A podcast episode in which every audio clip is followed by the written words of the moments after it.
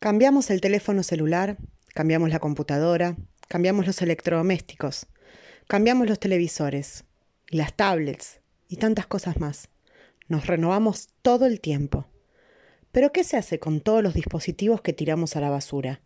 ¿Cómo afectan al planeta? ¿Existen formas de reciclarlos? ¿Nos pusimos a pensar cuánto contaminan?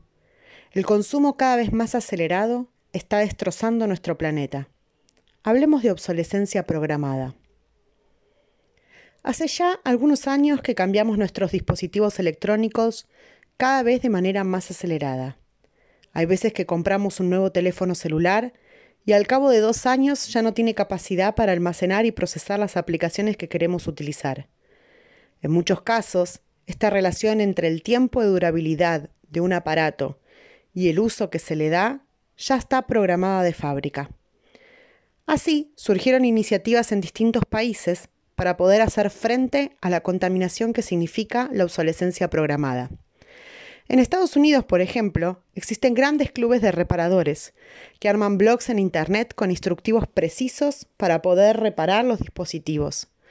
De un tiempo a esta parte, el problema surgió porque muchas empresas comenzaron a producir dispositivos que no son reparables, porque o no pueden abrirse o no son desmontables o no tienen repuestos.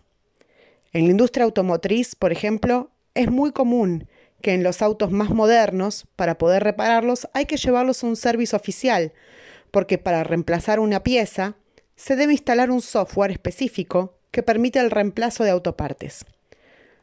Otra iniciativa que es muy frecuente en muchos países del mundo, inclusive en el nuestro, es la de donar los dispositivos electrónicos para que puedan ser reutilizados, principalmente por personas que de otra manera no tendrían acceso a la tecnología. En la República Argentina existen programas, sobre todo municipales, que buscan generar instituciones donde se puedan llevar aquellos dispositivos obsoletos y donde se busca reparar, donar o reensamblar, a partir de dispositivos rotos o en malas condiciones, un dispositivo nuevo al cual se le puede instalar software libre para poder ser posteriormente reutilizado.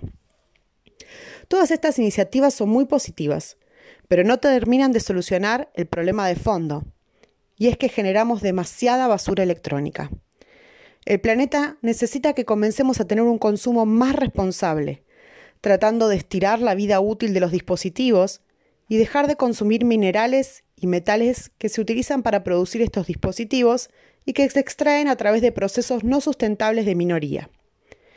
En este sentido, países como Francia y España han aprobado iniciativas que buscan generar un sello de reparabilidad que brinde información al consumidor sobre la expectativa de reparación que tiene un producto al comprarlo.